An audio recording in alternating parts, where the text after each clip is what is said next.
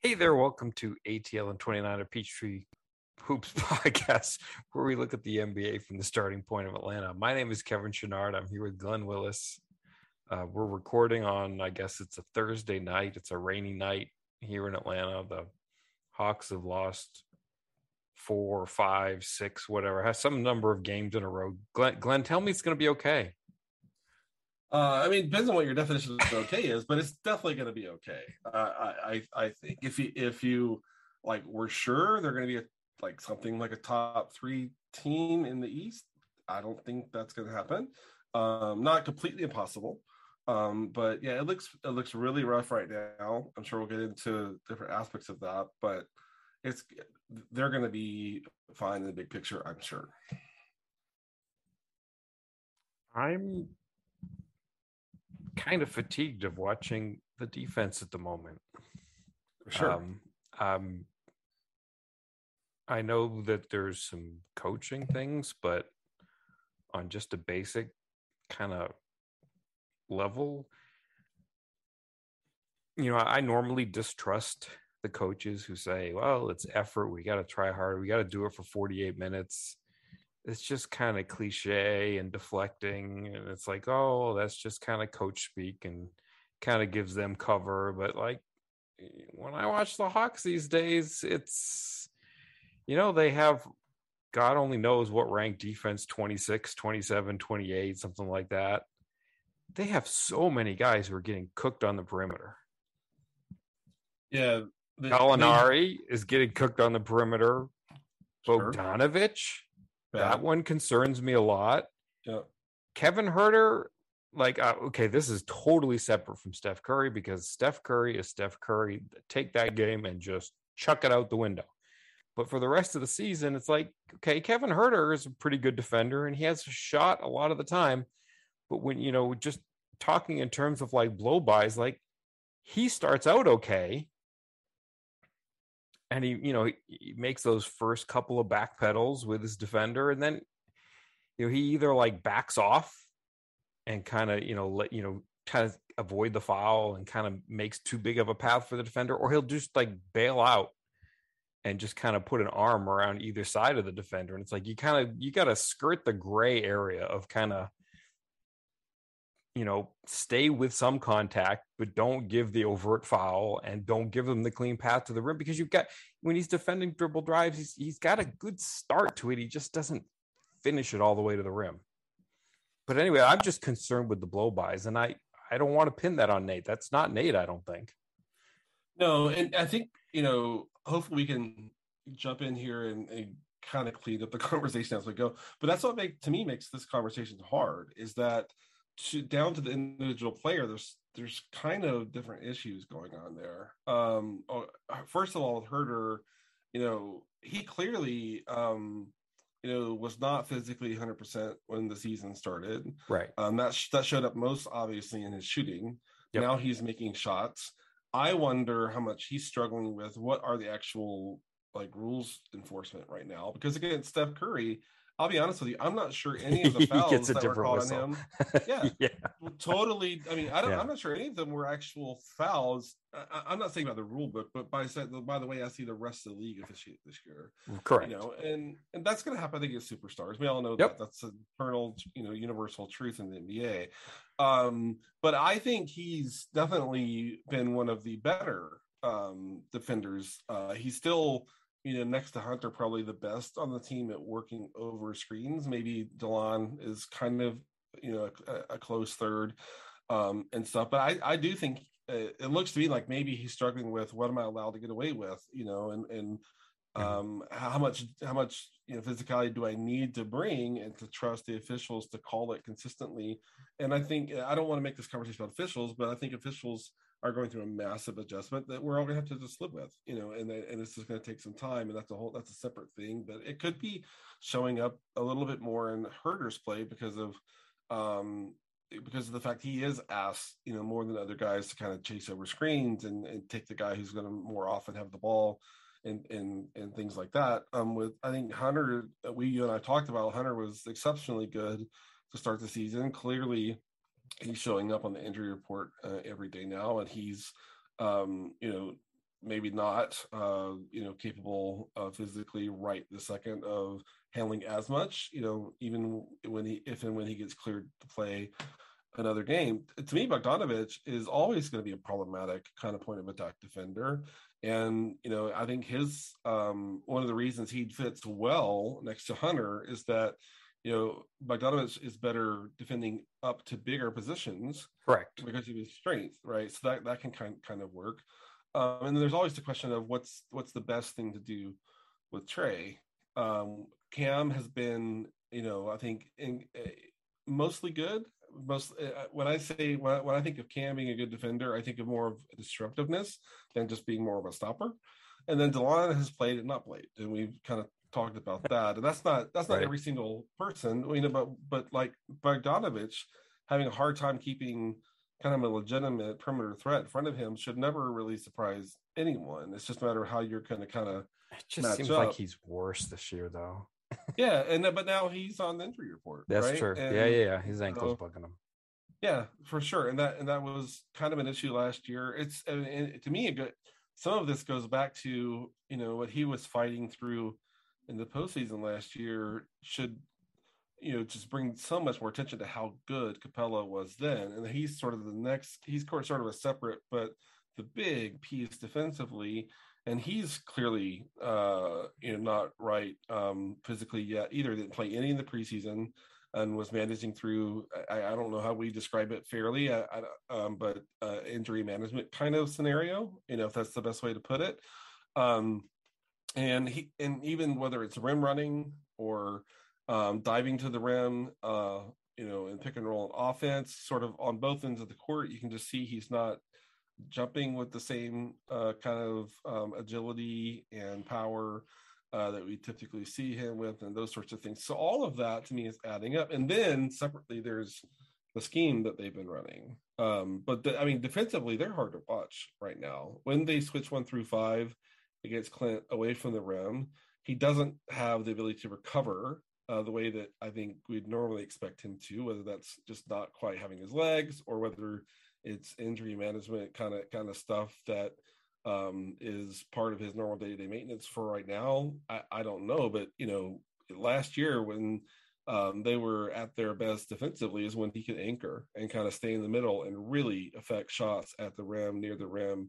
And he's getting so far afield from the paint so often right now. Now, in the last, I think, one or two games, they've done more one through four switching than one through five switching. So maybe there's a little bit of a move away from so much of the one through five switching. We'll just have to kind of see the next few games how it goes. But it's yeah. I hate to try to make trends based on Golden State's offense because they're yeah, so different. Sure. Yeah, for sure. Yeah, but um, yeah, I think the thing that bugs me is like as bad as they are on defense, like Trae's been okay, like especially in the half court. Like he's in the half court, he's you know they give him less responsibility. Uh, you know, teams will opponents will try to give him more responsibility. They'll try to make him the help defender, you know, the low man on the weak side and such. Mm-hmm. But like he's he's been pretty good. Like he'll make those rotations, things that you know, things that he did not do in his first year, part of his second year. Like he does that stuff now. Like and he's small, but he's quick. He's smart. He's got his hands are getting better on defense. Like I think if you, if you told somebody, oh, Atlanta's going to be 27th in defense after 12 games, everybody would blame Trae. And it's I don't think I don't think it's very little of it's been him. Like he's been pretty good. The one thing that I would say about Trae is he's starting to freelance again too much in transition on transition defense. Yep. Like these plays of frustration. Oh, there's a turnover. What are you going to do? get your butt back. No. And then he's kind of flailing around trying to jump at a pass that he's going to have no chance of getting. And then it was just kind of the lazy kind of play of frustration. But I think a lot of that has to do with losing. Hopefully that those bad habits get fixed just with a little bit more success. You know, you, you, you don't get frustrated and you don't do the, some silly things that, you know, you're just giving the scheme away when you do that kind of stuff. Yeah, I, I agree. He has been good. He's, um, yeah, he's where he needs to be consistently. And yeah. you know, when when when um, when I've coached smaller players, I've always used the principle that you have to be where you need to be a little earlier than yep. the, the people who aren't, and and he's he's better about that. Um, now, I, in terms of like some of the lazy-ish stuff, like taking the take foul at half court or or going for that one's not too bad. That that's like there's some strategic advantage there. There is, but there's still some habits like habits yeah. forming stuff that's not um great. You know, maybe it's too yeah. much my, my coach showing up in the conversation. but, but um, you know, habits, habits, habits. I don't sound like Bud, but um, you know, uh, but you, you know, for me, I, I, it, it kind of starts with Clint. Yes, and, so many of those miss bunnies are just right. two points going the other way because it's number one, it's like a fast break opportunity. It's a fast break opportunity without the best defender in the picture. It's yeah. just he's got to finish better, and that just gives up so many easy chances when he misses at the rim. Yeah, and then on defense, it's him get, not being in the middle, not being close enough to the rim to impact plays consistently. And then to your point earlier, I don't care who you have in the middle. Well, I mean, it could be like the greatest, you know, uh, you know, big man defender of all time, but if the perimeter defenders are constantly letting the ball handlers get downhill with freedom towards the paint, they're not going to be that effective. Right. So the combination of Clint looking like he's not 100% physically and the issues they're having keeping ball handlers in front is just a recipe for disaster. Um, now, scheme wise, you know, I, I don't want to get too technical, but switching one through five versus one through four, I think most you know listeners can totally get get their head around around that. Um, but I there there's more, multiple ways. Well, there's multiple ways to a lot of things. But when you're switching one through four, there's kind of straight switching one through 4 mm-hmm. um, which is typically perimeter defenders switching all the time, right? And the mm-hmm. big man staying in the middle. When the opposing team plays five out, that's a little harder to do, but what have you. Um, up until about the middle of I don't know, maybe to even maybe you know 20 games into Nate's run, Nate's time as a head coach last year, um, they were doing what's called red, uh, which I've heard called red one through four. Lloyd called it red, I think. He, yeah, he did. He he called and Lloyd loved the red base switching, which yes. is switching to deny the middle, which is a different thing than your general one through four switching, which means all if you can, can kind of kind of visualize your perimeter's defender is typically facing outward away from the middle of the court and not top locking, but kind of middle locking all of their players. And the big man is up, usually like a step below the free throw line, calling everything out for the purpose of not just switching one through four as a general rule, but to switch when needed to keep the ball out of the middle. They're letting ball get middle a ton this year compared to all that last year's sample and the LP sample and things like that. And I'm curious if the big wings that they have, even like if you think about Bogdanovich fitting into the concept of switching where he just needs to keep the ball out of the middle and not keep the, the ball like in front of him, no matter where it's trying to be taken. I think they're better suited for the kind of that red scheme where the goal is to face outward, keep the ball in between the defender and the sideline, and not let the ball come middle. And Clint's there in the middle to help basically discourage ball handlers from even kind of really trying to really force their way in that direction. That's gone. That red base switching where they're denying the middle seems to be completely gone. They're getting Clint switched out like near the three point break out on the sides, you know, and things like that. But it it'd be interesting to me to have if if Nate would field a technical question like that to ask like, hey, you know, what is kind of the concept here? You know, it's it is no middle of the same priority it was last year? Um, uh, when you're switching, kind of what's driving decisions about what kind of switching you're doing. Um, that that's all interesting to me, and that's what looks apart from is Hunter healthy? Is Clint's not healthy? When is he going to be healthy? Are they going to, you know, to me, that scheme stuff fits into how this roster fits as defensive units. To me, that jumps out to me. Maybe that's because I'm like I watch the game as a coach because of my coaching relationship with the game, but that stuff jumps out at me. Like I could, I would especially like Bogdanovich is the perfect example of I could expect Bogdanovich to keep the ball out of the middle. I can't expect Bogdanovich to keep the ball in front of him. Period. you know, and I can especially expect Bogdanovich to keep the ball in the middle if Clint's there to further discourage the ball from coming there anyway. But right now, everybody's you know, basically being asked to kind of keep the ball in front of you. And, the, and Nate talks about that all the time. We got to keep the ball in front of us. We got to keep the ball in front of us. You know, I don't know how realistic that is. I don't know how effective that is. And that's something I'm really watching, if that makes sense. So I, I, it almost feels like a segue to the other thing that I want to ask you about, but is this why Nate is so committed to the hockey line change? Is that he wants Collins to be with Capela so that if if for example you're switching one to five, you still have another rim protector out there coming from the weak side if if Clint gets sucked up into the action away from the rim?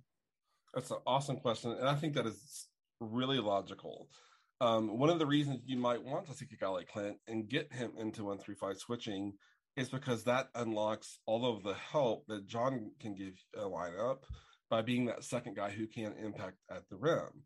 Um, does that make it the right thing to do? I don't know, but that's certainly I, if I were like watching this team, I was like, oh, if you're not leveraging John's abilities to help uh helper at the rim, a guy who has you know really good athleticism to kind of cover distance on the court and kind of get in you know get where he needs to go to impact the play that that makes a lot of sense to me. I don't it doesn't make sense to me for bogdanovich.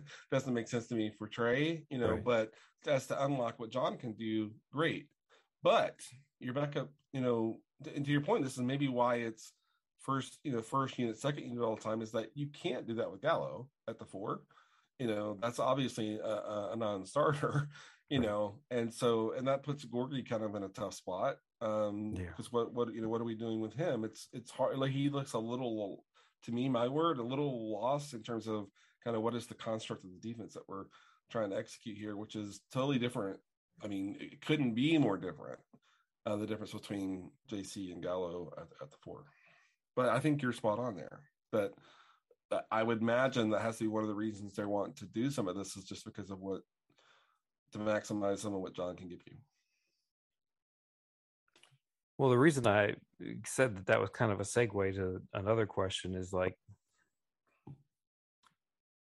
you know, in watching the Hawks, you know, and thinking sort of theoretically about it, when he's performing as well on offense as he is. You know, if you go back a couple games, two games, three games, he was having some just spotless nights on offense. And it just felt like, you know, with him out there with Clint at the same time, there was just, it was hard to get him opportunities. Um, yeah. So in your eyes, you know, what, what can, I mean, it feels to me like he just, he has to do more, but you know, when you're looking at it and you're looking at Clint being there with him, like what can you do to kind of keep him more involved? Well i mean they they've clint has been less involved in the high screen role this year for sure. I mean everybody on tw- twitter is talking about and and some have directed questions to me around why are we running why are we running as much double drag? Um, that was such uh, kind of a, a, boon for kind of getting Trae downhill, um, you know, before the, this season. But I do think they're putting clearly putting Clint and John into different areas on the court. Um, where last year, Clint's first season playing with the Hawks, despite the trade, you know, the deadline the prior year, um, they were in each other's space quite a bit, you know, early on in the season and, and even, you know, into the playoffs at times, kind of getting into each other's space. Clint is always looking for something helpful to do. And sometimes that gets him kind of into spaces like where a coach might say, "No, Clint, just stay down on the dunker spot." He's like, "But I want to set a back screen for somebody, or I want to do something, you know, helpful." For, and, and a lot of that comes from the way that D'Antoni and his staff kind of coached Clint when he was younger, um, and stuff. But I do think they're keeping Clint kind of out of John's airspace, and I think that's why, for stretches of games, John's getting you know more usage, more shot opportunities, even some of the passing opportunities he has. Is because he just has a little bit more space and he's he looks empowered to me in a way that maybe he hasn't been um, prior to this year. Why does that disappear in the second half of game? Why has that disappeared seem to have disappeared in the second half of games? I think teams are just kind of adjusting and bringing more weeks out help over to wherever John's trying to um, kind of act in that high pick and roll. You know, I think it really helps when John is making shots the way he has been the last three or four games um, in the pick and pop, where he's knocking down everything above the three point break and he's left open to shoot um, up there. But uh, quite obviously, you're really maximizing Trae the most when he's creating shots at the rim for his bigs. And, you know, there's sort of good and bad news there. Um, the good being that Clint, uh, in his ideal condition, is, you know, pretty awesome at that. Um, his finishing has been terrible by comparison this year. Um, and it's not like it was perfect last year, especially in the in the nope. playoffs. There were times, um, but he's still fast from the point of the screen to the rim. He's fast. He's yeah, that his first step is long and quick, which is unusual for a guy his size. And so he has a lot to offer there. And then the combination of him and John is a lot to throw throw at a defense. Um, you know, part of but I mean, so your question was about JC, and I, I think in the first half they're getting him a ton of stuff there. In the second half, they're kind of having to, they're being tempted to, at a time being um, uh, kind of forced to make a decision. Do we want to play him at the five to open that back up in the second half of the game after adjustments have been made?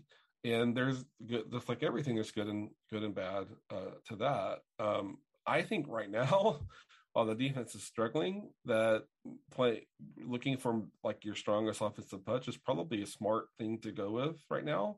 Right. Um, which is JC more time at, at the five. If you right. because if you're, you know, until you can really kind of get that defensive baseline established there, you might as well go for, hey, let's get I don't know what 12, 13 minutes of JC and Gallo together, which which is really powerful offensively. Um, if you're going to be a bottom five defense with Clint and John on anyway. Probably might as well kind of swing that way. But JC's been incredible.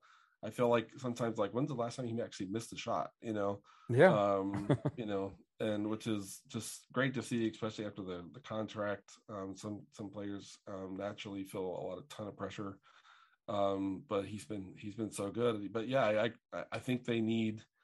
I think he needs to be right behind Trae uh, in sort of shots and, and touches that are um, intentionally, you know, kind of cultivate for him in the offense.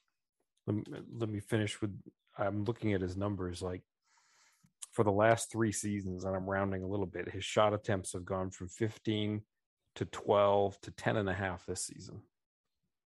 Yeah. It's it, it okay. One of the things that has struck me a little bit the last know, maybe four games or so, it seems like Clint ends up at the free throw line uh, almost the way like an elbow facilitator would, but he seems like he's dead in the middle of the free throw lane or free near the free throw line area where you'd shoot the free throws, uh, kind of right in the middle with nobody guarding him, just kind of trying to be there as a passer, just kind of a you know, give it to me, I'll, I'll give it back to you, or give it to somebody else that's up here, and just kind of not even facilitate, but just kind of provide some continuity or connectedness or something so that it, he's doing something in the offense. Right. Is there something that you could do with him? I'm trying to remember what game it was and what opponent was. It was just a, a five who was just totally not a shooter, and they were just. It was almost like they they just kind of put him out into space, not under any pretense that this person was actually going to shoot, but just to kind of take advantage of the defensive three seconds rule and just say, yeah, okay, uh, if we put him over here, you know, you either have to go down. You know, he was just just a space consideration without any consideration for shooting. Just take your non-shooting big and move him the heck out, just because you know if if you use the person who's supposed to be guarding him down in the paint, you're going to get a three seconds called on you is there anything you could do like that where like yeah we know he's not going to shoot but just put him over there anyways because you'll keep that man out of the lane. Yeah you can and it's like i said especially because he's the kind of big who's always looking for something helpful to do. Like he'll set it like if he's on the weak side with say bogdanovich he's looking for an opportunity to screen bogdanovich free into a left or towards the middle you know or you know towards a, a cut towards the free throw line. Same with mm-hmm. Huerter so there's a lot i think there's a lot you can do there um, and as a matter of fact when clint is kind of in the middle to start a possession say near the top of the key they're running um, what's typically called kind of their wide action where clint will look like he's either going he's like right at the top of the key and he's looking at the ball handler on one side and say, which is typically Trae, and say Bogdanovich on the other side. Right. And he's trying to decide, Trae, do you want me to come set you a screen or do you want me to turn around and go work a screen for Bogdanovich to come collect the ball at the top of the key? Mm-hmm. And that's called wide action. And typically he's going to go away from Trae and, and, create that. So there's a ton you can do with Clint, um, um, not on the baseline in the dunker spot, not in the play, just because of how active he is and I think it's harder to keep a rebounder uh, kind of under wraps uh, in so, in some cases when they're you know further from the rim um, during that portions of the play like that, uh, which creates other kind of leverage too. Now he's not been as effective as a rebounder, and his uh, running his ability to run the floor right now. I don't really want him chasing a lot of offensive rebounds unless they're kind of obvious putback opportunities. Um, but I do think there's quite a lot they can do. I, I was I was just looking here John's first their first five games, John's uh, shots 11, 8, 14, 11, 16. Uh, and since then, uh, he's only hit double digits three times. Um, uh, I think some of that was kind of the Philly game was a, a blowout. Um, and then against Washington, um, you know, I'm not sure what's going on there because he had no literally no personal fouls, but he only had seven shots uh, but that was a win. So um, you know, so it's uh, there's against Utah he had some foul trouble early, uh, and then against uh, in both games. You know, so, so with John, sometimes you look at his shots and it comes back to like was that one of the games he, had some foul trouble, but. Uh, I do. I, I, think your broader point is like more consistent involvement uh, from John, more shots uh, from John. What can we do? Can that work with he and Clint? I think it can. I just I'm just I don't know if they have um as much offensive creativity under the makeup of the assistant coaching staff they have this year as they had last year. But that's something to keep an eye on. But I, I think they need more. I think he needs more opportunity and totally agree with that. What do you want to talk about? Um why why things are going to be okay, you know. Uh, like I okay. said, if you were, you know, expecting them to be if you thought they were coming to the season as like a no doubt contender, you know, that's I've been open about the fact that I think they're still one player away from that. Whether you can internally develop that player or whether you need to make a consolidation trade or whatever that might look like to get all the way there. I I, I think trade gets you a, a long way towards there. But in terms of them being a team that's going to win, you know, you know, between 45 to 50 games, that's still uh, there's still a, a, path, a very realistic path to that. In my view, the schedule's been tough. Um, and just like last year, you know, the first, you know, 10, 15 games were rough because they were getting guys back from injury and getting guys playing into shape. And then, you know, the schedule has been pretty brutal, you know, for them in terms of how much, how many games they've already played in a condensed schedule. So there's a lot of reasons to be optimistic here. You know, that always for me starts with Trae. Um, Trae is capable if you get the right uh, kind of things around him, uh, carrying a team to you know in the range of top five offense. I know the Hawks have never gotten bully there, um, uh, but I think with this roster uh, healthy um, and not having potentially if they can solve for the second unit drag. Um, that you know they are capable of kind of getting getting there, and then the defensive pieces. Whether we're thinking about Clint being what we know he can be when he's right, um, getting Okongwu back, um, thinking about how good Hunter has been when he's been physically right on the perimeter, um, having two defenders like Reddish and Huerter uh, on the second unit. Um, so there's just there's, the, the roster still has a ton of depth, a ton of talent, a ton of talent. Um, and I, I, just think the team kind of needs to catch their breath and get their bearings after a real after an admittedly rough start um, there are some schematic things that I don't know how this coaching staff is going to um, kind of try to solve for. Um, but you know they were incredibly good down the stretch last year and into the postseason, and I have to think that there are conversations and there is work and effort being put towards you know what do we have to get back uh, do to kind of get back to moving towards playing at that level and I'm still, you know, really optimistic about this team. Trae's that good. The depth is that good. Um, and you know, they just have a lot of different kind of ways they can go um, to generate the lineups that make the most sense. Um, you know, I, I hope to God that like I don't know, a month or two from now, we're not still talking about full bench units. but you know we'll just have to kind of kind of see where that goes. But I'm still pretty optimistic about the team. Uh, how about you? I'm optimistic in the sense that when they put Trae and John and Kevin Huerter, maybe De'Andre Hunter out there, though those lineups with those players that propelled them in the playoffs last season, they've been pretty good. Like those those lineups are pretty good, and you know Clint can be better, but if you say, well, that's conditioning, I mean that makes sense. I'm worried about the bench. I'm worried eh, the, the whole vibe there just isn't right. Uh, Cam Reddish has twice as many turnovers as he does assists. It doesn't look like he's passing. To me, it doesn't look like Gallinari's passing. He's average. Gallinari's averaging 0.4 assists a game, which yep. that's a staggeringly low total. Like he's playing fewer minutes, but um, that you know, even on a per minute basis. Let me see if I can find a number here without killing everybody's time. His his oh. per 36 minute assist total went from 2.2 last season to one this season, like more than 50% decrease. It just feels like every time that Gallinari gets the ball, he's like, I got to score now. I'm going to do something. I'm going to go down in the paint. He doesn't feel confident in his shot. So a lot of it's just, I'm going to go try to rough somebody up in the paint and get a shot up or get fouled. But like yeah, the ball doesn't move. Like Cam doesn't move the ball that well unless he's in the, like sometimes when he's in the corner, he'll like make the hockey assist and you know he'll he'll he'll see that the next man is open and that'll be a good pass but there are a lot of times you know if he's on the wing and he just gets it it's sort of instant shot you know if he's driving to the rim it's i got to figure out how to get it up one way or another. Like it's just the passing on the bench unit. And then you know if they're playing delon he's you know he's the kind of point guard that isn't necessarily your, your big assist rack or not i wouldn't say passing is delon Wright strength. So it's like it just doesn't feel like there's enough continuity in that bench, passing wise, if Gallinari and Reddish aren't doing it, and they're not doing it. Yeah, and more, and it's worse when Lou's out there not making shots.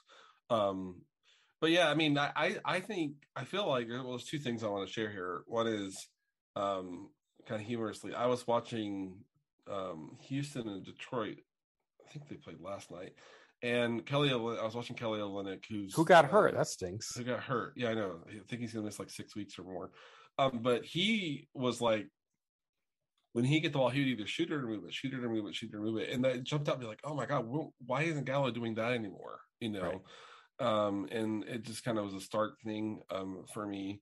Um, but you know, but then I recall like especially the first five six games of the year, they were chasing mismatches so hard offensively and throwing the ball down into whether it was Hunter or JC with the smaller defender on either of them, or Gallo with you know a weak defender on the other team's second unit or whatever that is, and they would lead like seven, eight, nine, ten shots on second clock, just just trying to get the ball down into the mid post.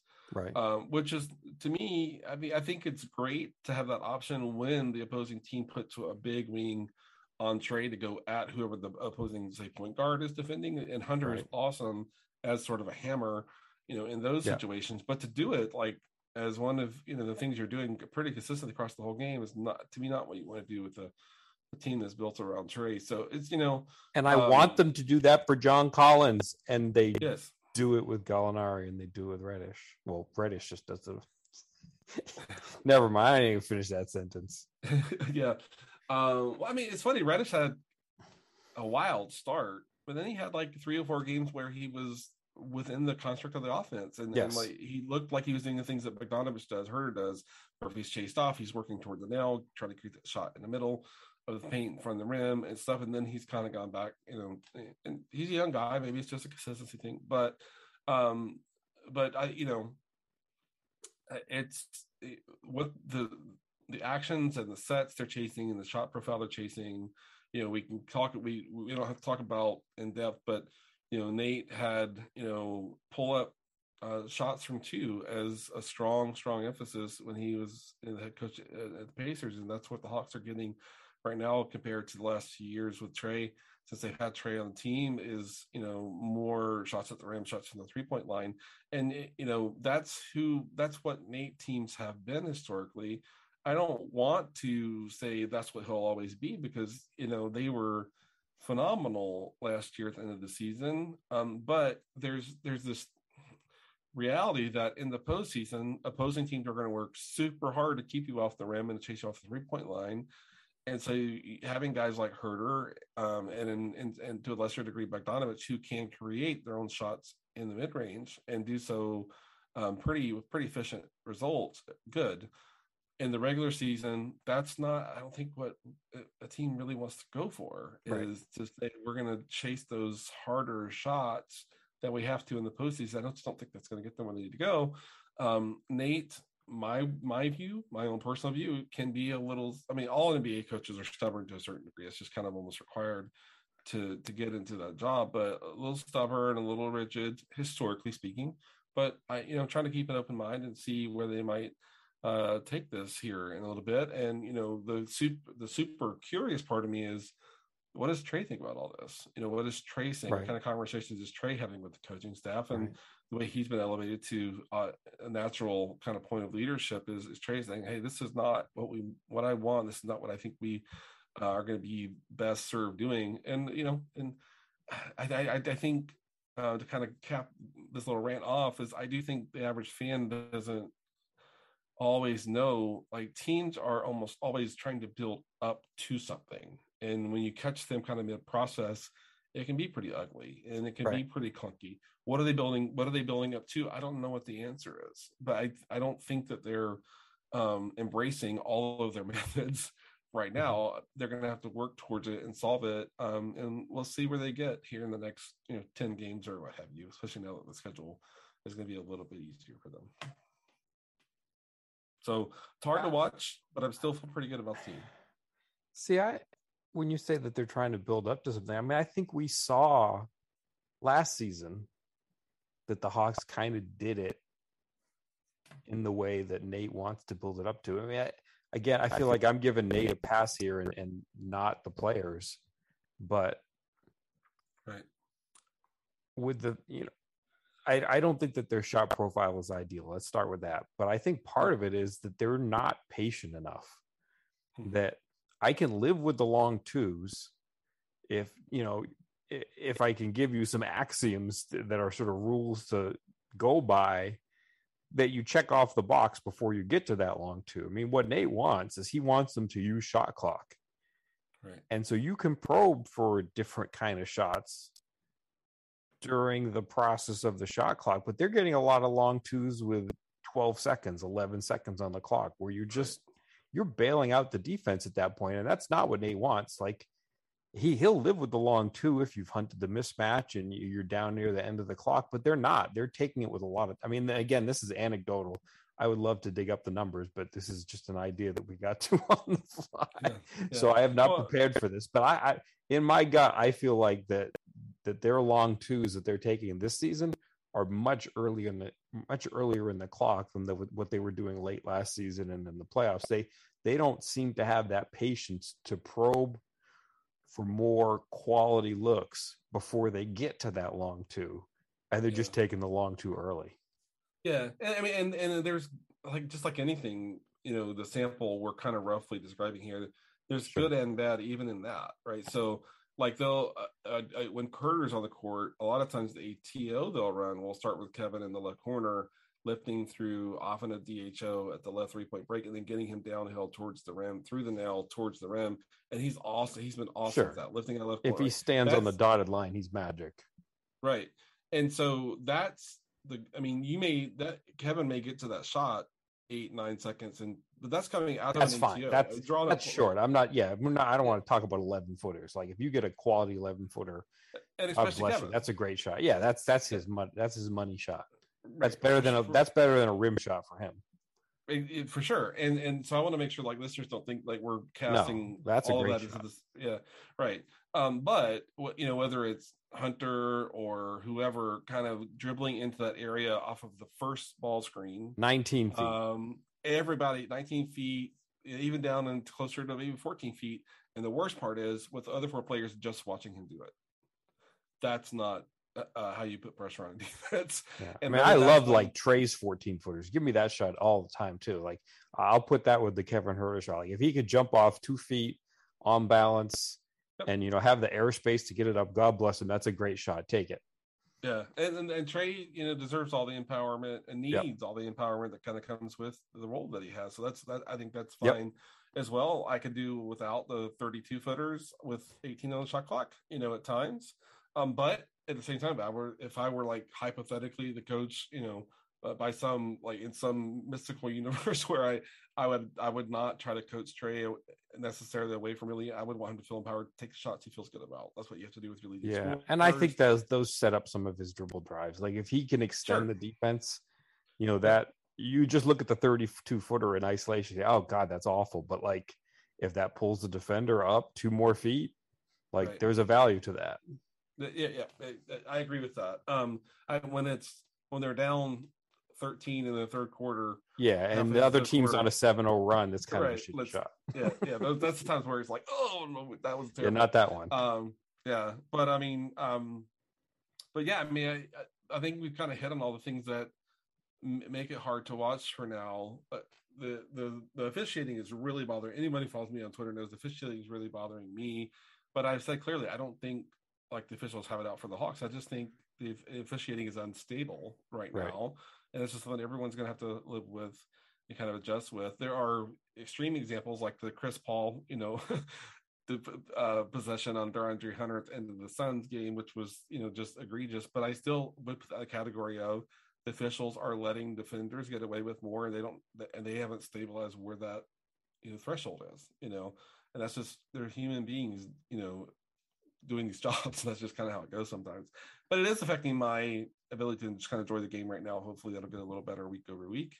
Um, but I'm, ex- I'm, I'm trying to, you know, be, I'm uh, people who know me know I'm a really optimistic uh, person and uh, tend to operate with a lot of positivity. I, I just, you know, just getting two game, two days off in a row here before they have to play again um, uh, uh, tomorrow night uh, in Denver um just i'm excited to see what that looks like you know having gotten a little bit of a break. Uh, i don't know what the what uh hunter bogdanovich status uh will be but that's where the depth should be showing up on paper you know at least.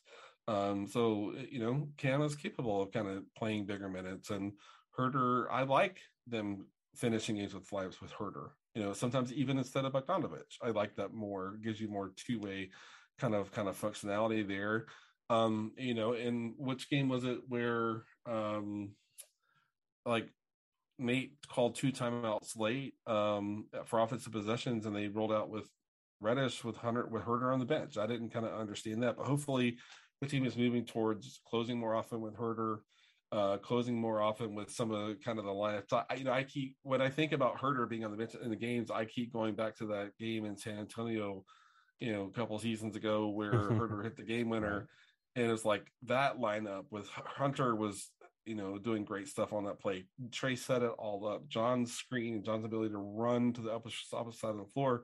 It's like I want more of that, you know. Yeah. Um, and so I, you know, I but I I I know um, from my own experience with the sport and having been close enough to kind of um, you know the NBA version of the sport that teams are usually trying to build up towards a formula or built up towards a set of habits or a way of playing where things are getting better and more refined and they're doing more of what they intend to do. And i i'm sure that's what the hawks are kind of working on right now and let's see how quickly they can kind of kind of get there and and then we can all start enjoying hawks basketball maybe as much as we did at the end of last year. That sounds good. I, I like that idea to go back to the officiating, yeah, I agree with you. Like, I'm not going to focus on whether or not it's for the Hawks or against. I mean, in the aggregate, I'm sure it's it's fine, and they're getting you know roughly the same whistle as every other team, excepting that some you know maybe the officials are slightly sensitive, and you know coming into a game where they know it's Trae, just because you know Trae and Harden are kind of the poster children for this issue. So right. you know that maybe in the back of some referee's mind they're a little bit sensitive, but whatever. I don't think that it would vastly out change the outcome of the season to this point. But I, I personally, you know, anytime the NBA has a a point at which they are going to allow more contact, that's not going to affect the superstars it's not going to affect a lot of the on ball stuff.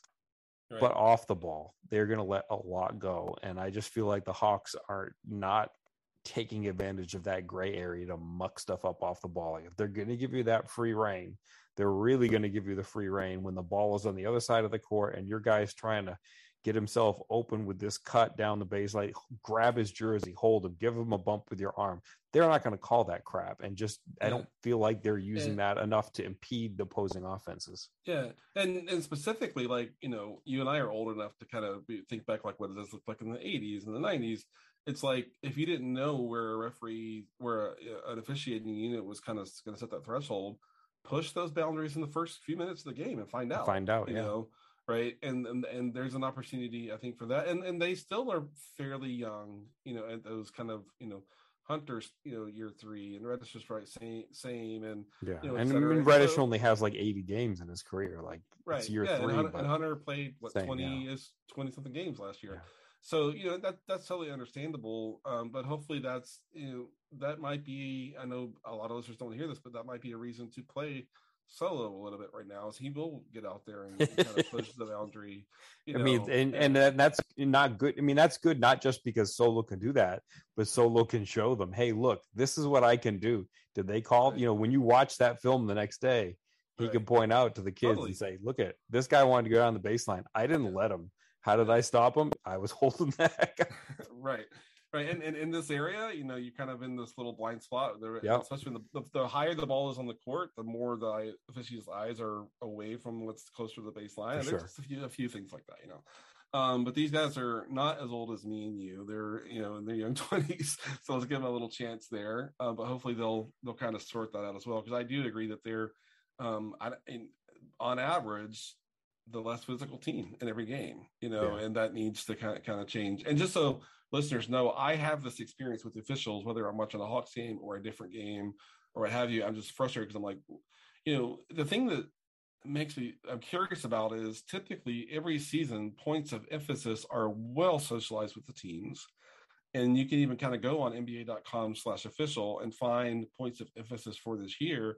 And there's nothing like I what I think um, there's been all the talk about Trae and Harden and the unnatural plays and stuff. But one For of the sure. things that one of the things I feel like I'm seeing, and there's been no reporting on this, is that the uh, the NBA wants there to be less variation Stoppages. between the way. Oh, well, well, no. What the thing for me is like the way that the postseason is officiated is so different from the regular season, and the Bucks took massive advantage of that smartly, right? Uh, last year with their you know three set you know a defensive three seconds and just all the holding, yep. the PJ Tucker yep. stuff, and all that sort of stuff. And I wonder if the idea is we want there to be less like we want that we don't want the game to be so different in the postseason than the regular season. So let's open it up for defensive um, for defenses in the regular season and just kind of try to carry on that ba- carry over that baseline into the regular season I feel like that's what I'm seeing is like uh, possibly uh, when I try to guess at what is going on, that's one of the things that kind of comes up for me. It's like I wonder if they're trying to create more uh, a more consistent, you know, officiating baseline from the regular season to postseason, which would be a great thing, I think. But just tell the teams that's what you're doing if that's what right. you're doing, you know. And, and, maybe they have, and and they're just really told all the teams like keep this under wraps. We don't want anybody talking about this publicly or maybe they haven't. The, way the players are dealing with it, it looks like they haven't had anything in that area socialized. So I am frustrated for the players, and, and, not just Hawks players, but across the league. Like, what is the new normal? Uh, and maybe the officials don't even quite know themselves yet. In, in the grand scheme, that's fine. It's all going to be okay. The officials are are good officials across the board. And it's just a matter of everybody kind of figuring it out. But it, it is, I mean, full transparency. It's impacting my uh, um, ability to enjoy watching uh, a good game. Uh, um, still very much enjoying it, but let's, let's, hope that I, you know, I had a milestone birthday, Kevin, recently. Sometimes in the last two weeks, I've been like, "Is this what I am now? Am I like grumpy? I'm not grumpy. That's not my. It's not a thing I am ever. but these officials are making me grumpy at times. So let's hope that uh that that does organically move to a a, place where everyone's kind of um uh, adjusted. Yeah, for me, I mean, I just think it's, and I'm definitely grumpy. Uh, I played my kids and their significant others were streaming video games the other night and they wanted me to play with them so i played with them and on the twitch stream the people that were chatting it's like who's the angry old man it's like yeah that was that was me i was the angry old man playing video yeah. games with the kids but um did, did you push him in the back like uh Jokic got Keith there? Maybe the video game version. Um for me it just i think they just want a different product. Like they just television wise and aesthetic wise like stoppages in play are bad. You know free throws are make for awful tv and awful entertainment. I mean i guess you can kind of fill the time with a stat or a video or something but it just eh, i just think from the product point of view like you know if you look at it from the thousand mile view like those stoppages from refereeing events where you blow the whistle and you restart things those are bad. So i think they try to minimize that even as the game gets more physical. And the the playoff thing is just you know taken to the nth degree when teams are trying to scrap for every little bit. It's like well now i've got to let a lot of stuff go or i'm just have to blow the whistle every two seconds but yeah. you know free throws are down it was 17 uh, i guess i should do it by attempts but but free throws are down last season it was 21 8 attempts per game per team and this season it is what did I just say 21 8 right. this season it's 19 9 so it's down about two free throw attempts a game per team so I think they're just trying to keep the stoppages to a minimum and you know you probably can't come out and make this a point of emphasis. You can't say the point of emphasis is we'd like more continuity because then teams are going to be like well screw it we can really push the boundaries. Yeah, yeah. Then, then, teams are like why, why didn't you tell us that in july? Because pj tucker would be on a max contract if that were if that were the case because yeah. of his ability to operate in the gray space. And I, am a huge pj tucker guy. I didn't enjoy him in, in the postseason last year but no, i love those good. guys that yeah he's good and he's uh, so uh, industrious. I'll use that word. Um, I think my favorite but, PJ Tucker fact is that I think he was the same draft, same team as Andrea Bargnani. Like uh, he was the oh, Raptors' oh, wow. other pick, yeah. which seems pretty amazing. Yeah, totally, totally amazing. But but this is like the optimist to me is like if they can have a more consistent officiating baseline from regular season postseason, I think that'd be awesome. So if that's yeah, what I, they're trying to hit, I'm rooting for that. I support that 100. percent It just it just it's, it's ugly right now, you know, yeah. and we'll just have to live with that. All right. Well, things will get better because for sure right now the Hawks are losing 100% of the games, and I and I feel like that has to ease up at some point. Yeah, the offense is coming. The, the offense, even despite the flaws we talk about, the offense is coming around. But it yeah. looks like it's really coming around. The defense, there's some bigger issues there, but um, you know, teams have to work on stuff uh, during the live schedule of the regular season. And, and like we said, I, I think they're going to be fine. Uh, um, they dug a similar hole last year and ended up just fine at the end of the year and had a great postseason. And there's plenty of time to um, kind of catch up on the standings uh, too. So let's uh, watch and enjoy as they uh, start making a move up the standings. Awesome. Well, I appreciate the time, sir. Thanks for having me again, Kevin. Have a good night. And you.